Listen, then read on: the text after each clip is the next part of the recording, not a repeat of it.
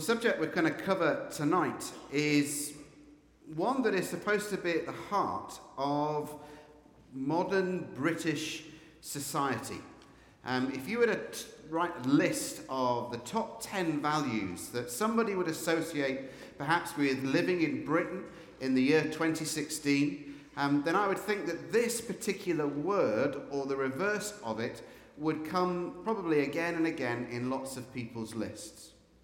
We're looking at the whole subject of tolerance or intolerance and how we should respond as Christians to the world in which we find ourselves, living in a society and a culture where one of the things seems to be we are supposed to be tolerant. And yet, no one seems to be able to determine or decide exactly what we're allowed to be tolerant about or towards and certainly those things about which we're supposed to be intolerant. And you only find out what those sort of unwritten values are as to those things of which we are to be intolerant when you cross this invisible line. And for Christians, it can be particularly tricky and particularly challenging because again and again and again, Christians are the ones who are called out as being intolerant. It seems that we're allowed to believe whatever we like as long as what we believe as Christians doesn't go against the norm, doesn't go against that which has become acceptable by, well, what's perceived to be the majority of people, but may in fact not be the majority of people at all. Just look, take a look at some of these statements from a few celebrities that I found online. Uh, Lady Gaga, that well known philosopher and theologian, uh, said, I think tolerance and acceptance and love is something that feeds every community. Another theologian, theologian and philosopher, CeeLo Green, uh, said, Tolerance, compromise, understanding, acceptance, patience. I want all those tools to be very sharp tools in my shed. I don't know what that means, but it means something. It reaches its ultimate conclusion, of course, in one of the icons of our time, David Beckham, who said this I respect all religions, but I'm not a deeply religious person. But I try and live life in the right way, respecting other people. I wasn't brought up in a religious way, but I believe there is something out there that looks after you. We're definitely going to get Brooklyn, one of their children, christened, but we don't know into which religion yet. Now, I don't blame David Beckham, fantastic right foot, fantastic left foot, um, fashion icon, etc., etc., um, but not really known for his expertise in theology. But what has shaped someone like David Beckham's views about religion is that sort of attitude that pervades a lot of our society in the so called liberal West. Over the past 60 years, we've benefited as a nation from becoming a multi ethnic, multiracial society. The reality is that now people from all around the world now call Britain home. Their families may originate from the Caribbean, Africa, Asia, the Middle East, the Far East, India, Pakistan, Bangladesh, or indeed from across Europe itself, Hungary, Italy, Germany, for example, the royal family, or France, like my ancestors, uh, the Richards came across with the Normans in 1066. So all of us, that's true, all of us, you look disbelieving at me, but it is true. There was nobody called Richard before 1066 living in what we now call Britain. We are all, to one degree or another, immigrants which actually drives a cart and horse through the arguments of people like UKIP. Because every single one of us who inhabit the UK, Great Britain, and Northern Ireland are to some degree or another immigrants. Now, having such a mixed race, multi ethnic society that you and I live in brings huge benefits. It brings incredible cuisine. One day, James will go further than the great British roast. One day, he will be able to cook a chicken curry. One day, he might venture into a tagine. Have you tried those yet? Yeah, okay. Any other foreign sort of continental food that you've tried over the years? Cooking? Tapas, you man of the world, you. well, hang on, you were in Spain yesterday. Okay, well, that was no. You went to Barcelona, so to have tapas, it was no big leap of faith, was it? No. Um, but the reality is, it does bring huge benefits. So we get fantastic cuisine from all across the world actually on our doorstep. We get remarkable diversity and we get different faith communities. So in most cities across the UK, um, and it, it has noticeably in the, the time that I've lived in Scotland increased, even here in Scotland, mosques will sit next to cathedrals. Temples will nestle next to synagogues. Gurdwaras are found next to cathedrals. And something, therefore, has happened in the way that we think about faith and religion in Britain in 2016.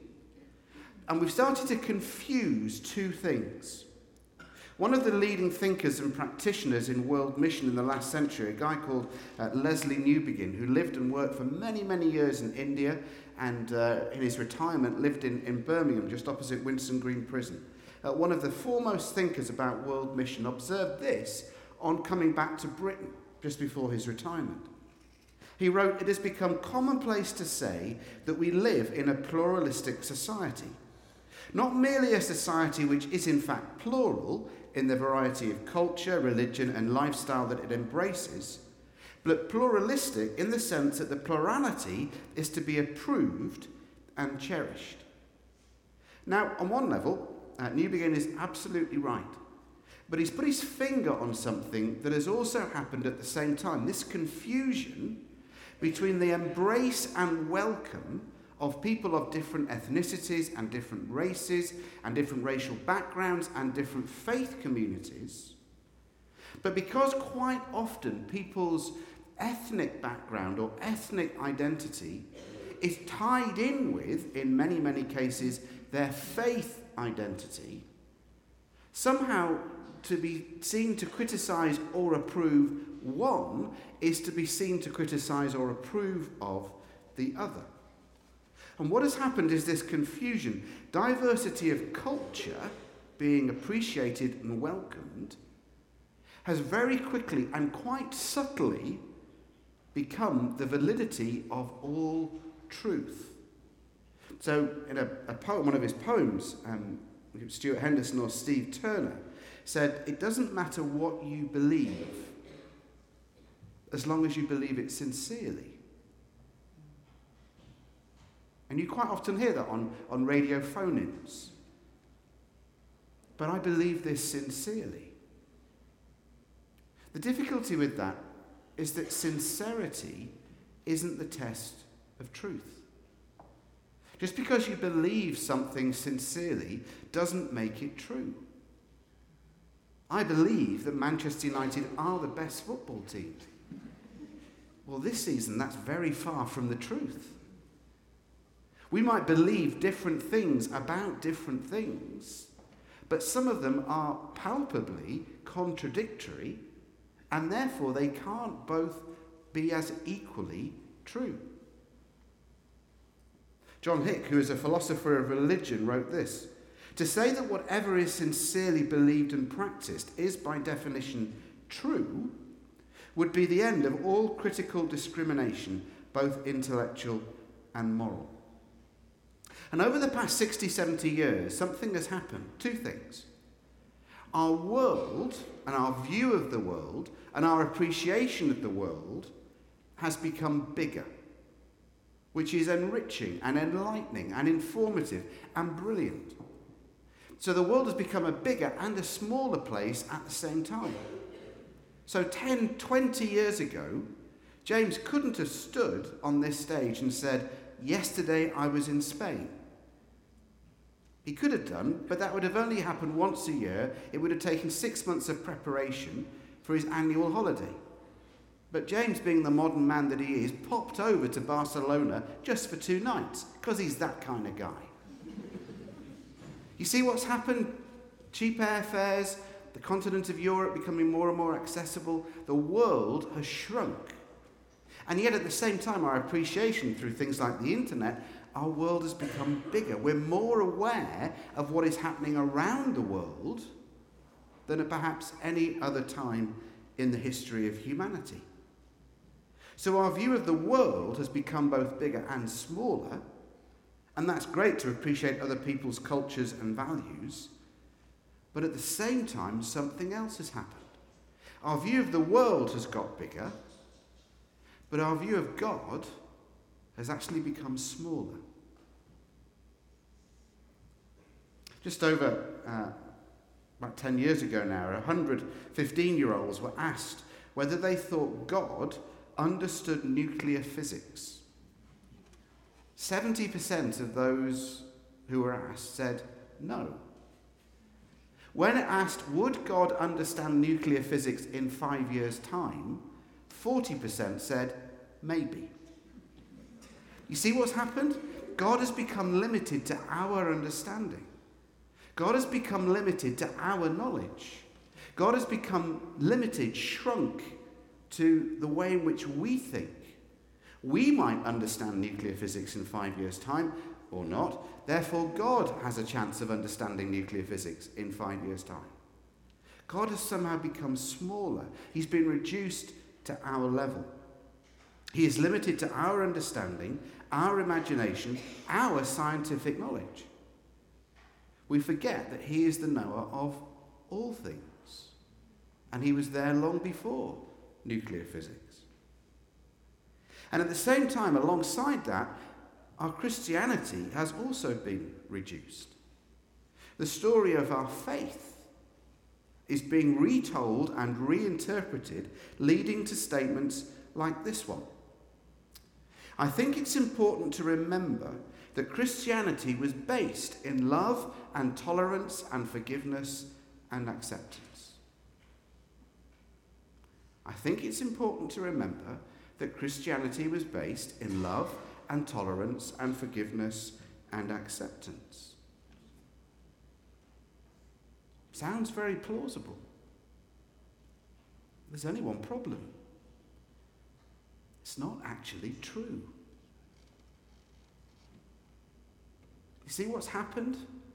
In the way that many, many people in the West, many, many people in Britain, many, many people in Scotland will think about the Christian faith. The Christian faith began based in love and tolerance and forgiveness and acceptance.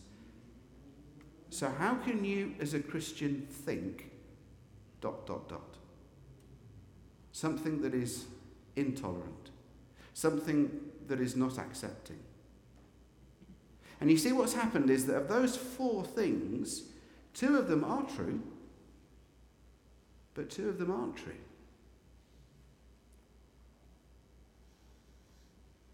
Four very different things love, tolerance, forgiveness, and acceptance are being lumped together.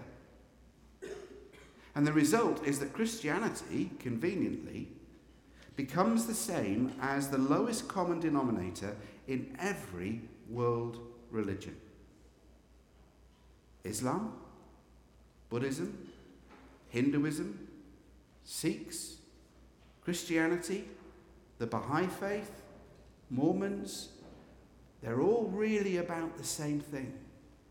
They're about love and tolerance and forgiveness and acceptance. The only problem is that this table and this week of all weeks remind us that those words are not true. This table reminds us that God is love, but it's a radical type of love.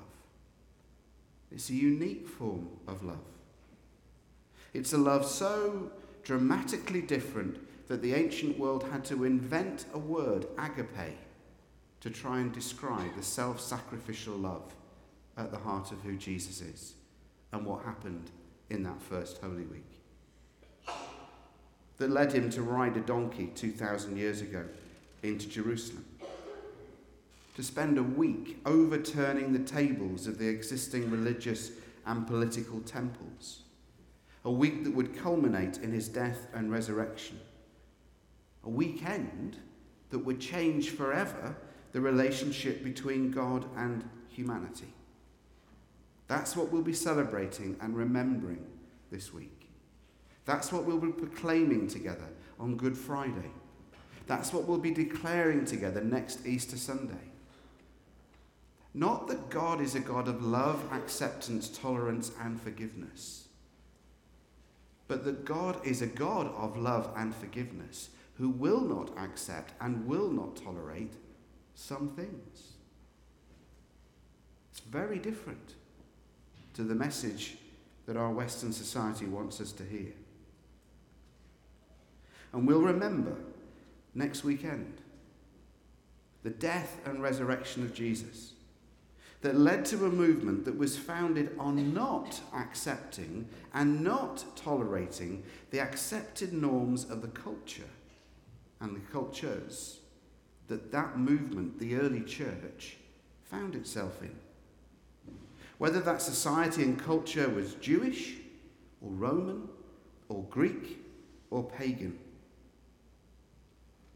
I just want to take a few minutes to look at one particular branch of that movement in the Greek city of Corinth, who found itself facing just this dilemma. How could they, and did they want to, live lives that were different and distinctive to the society and the culture in which they found themselves?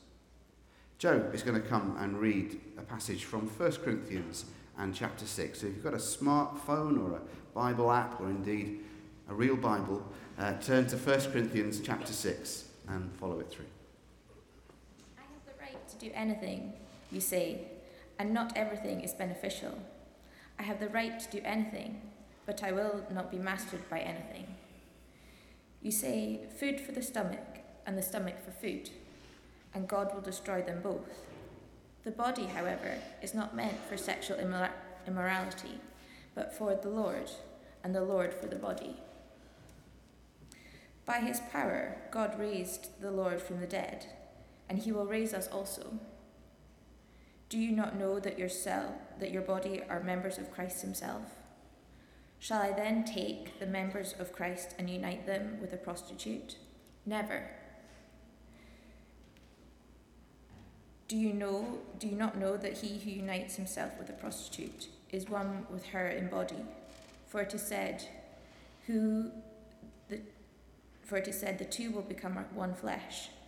But whoever is united with the Lord is one with him in spirit.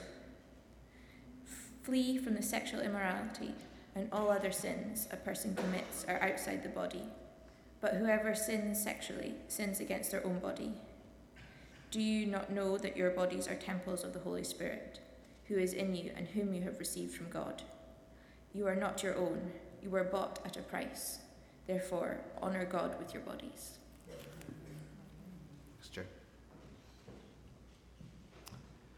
Corinth was a culture saturated in sex. Even though we may think that our society is obsessed with sex, Corinth was far more. Sex drove many of the cultic religions found in the pagan and Roman temples. And here is this church, this group of Jesus followers, trying to live life differently to the people around them based on their belief that Jesus was the Messiah, that Jesus was God's promised one, that Jesus was the definitive article as to who God really is. The source of real authority, truth, and power. Now, Paul is trying to get the church in Corinth to live this different, distinctive lifestyle. He believes that God wants them to treat human beings, to treat sex and every other human being in a different, more fulfilling way. But the pressure upon the early Christians in Corinth to conform was incredibly strong. We may think that the pressure upon us to conform to the sexual attitudes and behavior of our society is strong. It's actually nothing compared to what it was like in the ancient world. This was a society just as multi faith and just as relativistic as ours. Nobody wanted to stand out. Nobody wanted to be seen as different or distinctive. And so, what had happened is that the Corinthian Christians had rationalized behaving the same as everybody else. And their logic went like this Christ has died to set us free. That's the heart of the message of Easter. Our sins have been forgiven through the death and resurrection of Jesus Christ on the cross. We are now included in the reign, rule of God. We're included within the kingdom of God. So now, because we're included in the kingdom of God, it doesn't actually matter how we behave. Our sins have been forgiven. We're in God's kingdom. And religion, particularly for the ancient Greeks, of whom this Corinthian church were the majority made up of, to them, religion was primarily a spiritual thing. What happened to the body wasn't that important. Because faith, religion, that was all spiritual, that was ethereal, that was all stuff that you couldn't touch. This stuff, sorry, meant to do it on that side where there's no microphone. The flesh and blood stuff, that wasn't really important. And so it didn't matter how they behaved. And so basically, they've been saying to Paul in communication between themselves and the apostle, what he quotes back to them at the start of that reading that Joe read for us in chapter 6 and verse 12. I have the right to do anything. Now, doesn't that echo what lots of people in our society say, think, and feel? I have the right to do anything. You can't tell me what to do. I've got the right to do anything. If it feels good, I will do it. As long as I'm not hurting somebody else, I'll do it. If I can afford it, if it's legal, just, as long as it's not immoral, as long as it doesn't hurt anybody else or me, I have the right to do anything. The Corinthian Christians, for them, rights were just as important. They thought that they could do anything. The Jewish law no longer applied to the church. But Paul says just because the Jewish law, with its expectations, doesn't apply to you, it doesn't actually mean that you can do anything you want. Yes, you are free, but you're not free to do anything. So he says, verse 12, you say you have the right to do anything. But the fact is that not everything is beneficial. You see, certain things do require certain rules. So a parachutist, a skydiver, could say, like this guy, I'm free. I want to experience what it's like to jump from 10,000 feet without a parachute, which is what this guy does. So there he is, and that's real It's not photoshopped, it's real.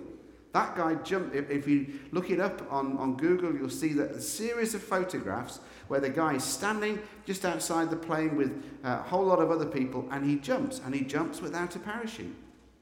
Guy's a complete fruitcake. but he jumps because he wants to know what it's like to experience real freedom. This is thrill seeking taken to the nth degree. Now, of course, the skydiver could decide to do that. I don't want to be bound by conventions. I want to experience freedom and I will refuse to use a parachute. He can do that, and he did do that.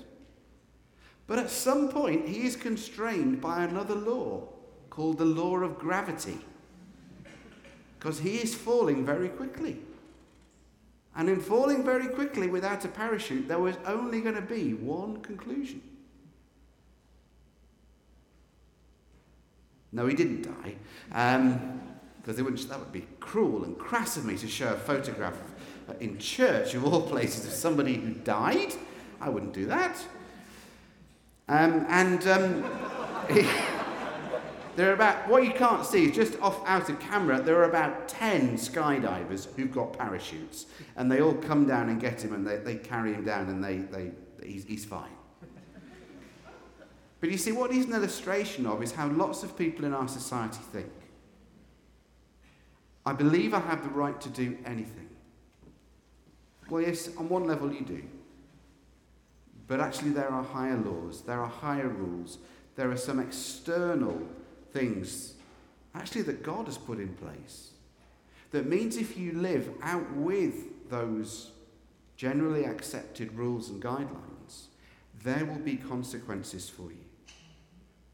Secondly, Paul says, you, have, you say you have the right to do anything, but you also say, I will not be mastered by anything.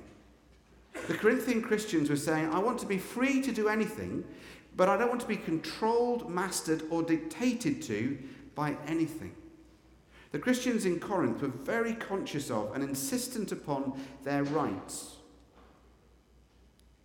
And this word that's translated by mastered uh, in the end of verse 12, um, it, it's the same word that you, we get the word authority from. It's the Greek word exousia.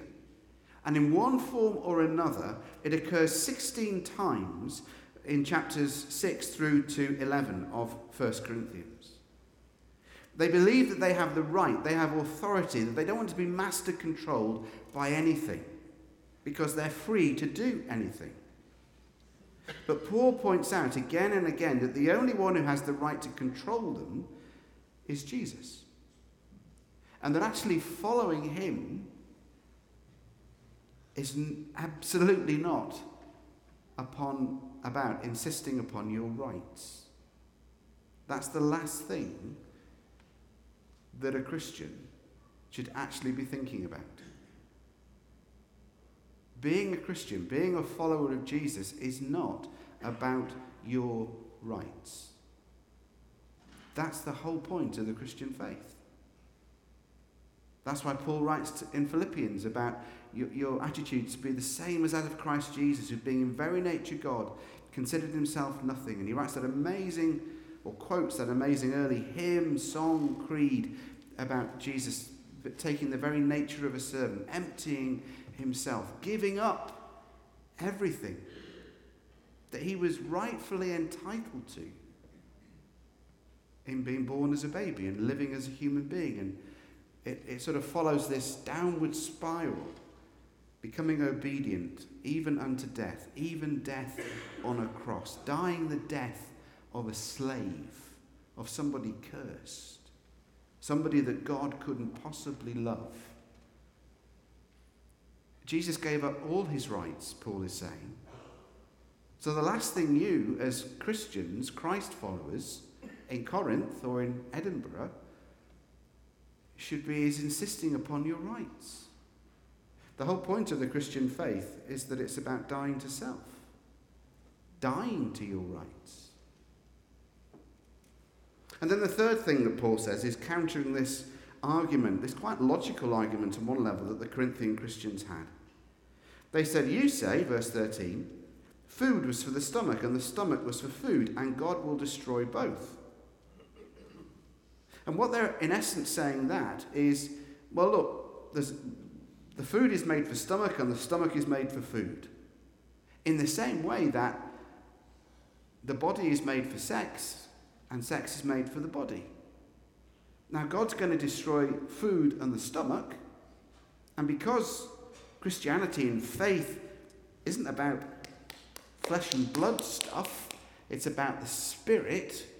It doesn't matter what we do with our bodies then we can have sex with as many people as we like. We can have sex just like the people who follow the cultic uh, pagan religions in Corinth.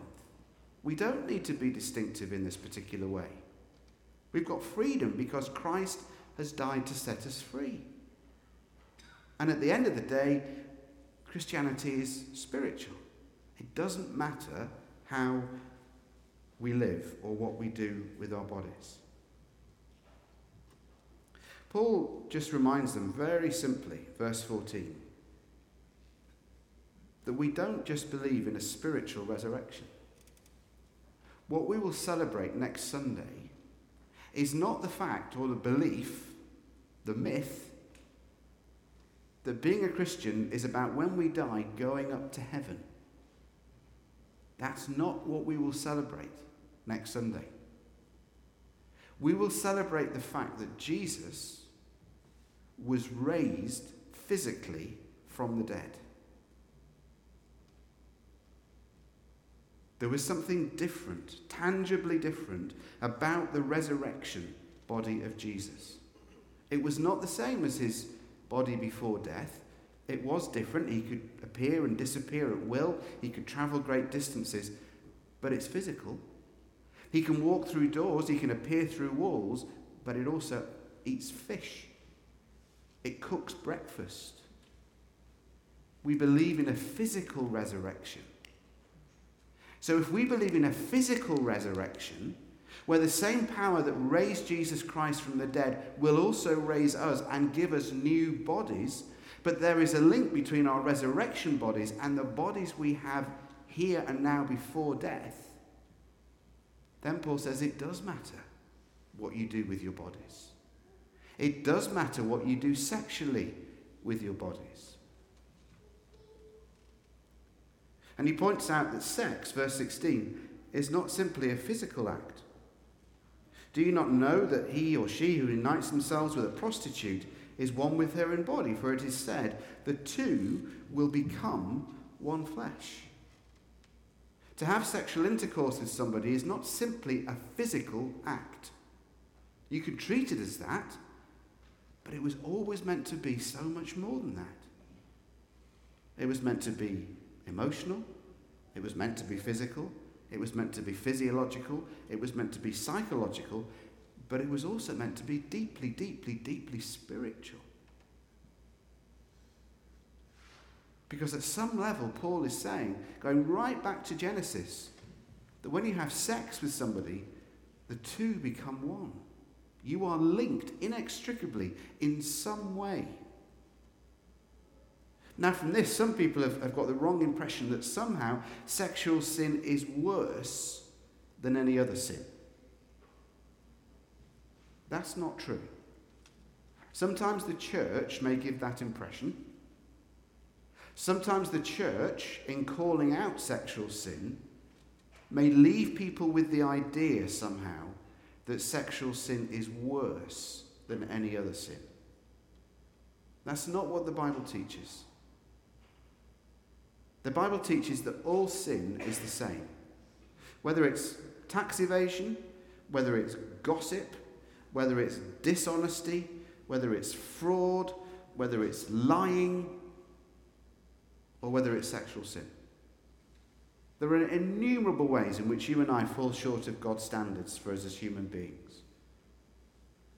But Paul says, because a sexual sin is a sin against the body, It's not worse than any other sin, but its effects can be more powerful and long lasting.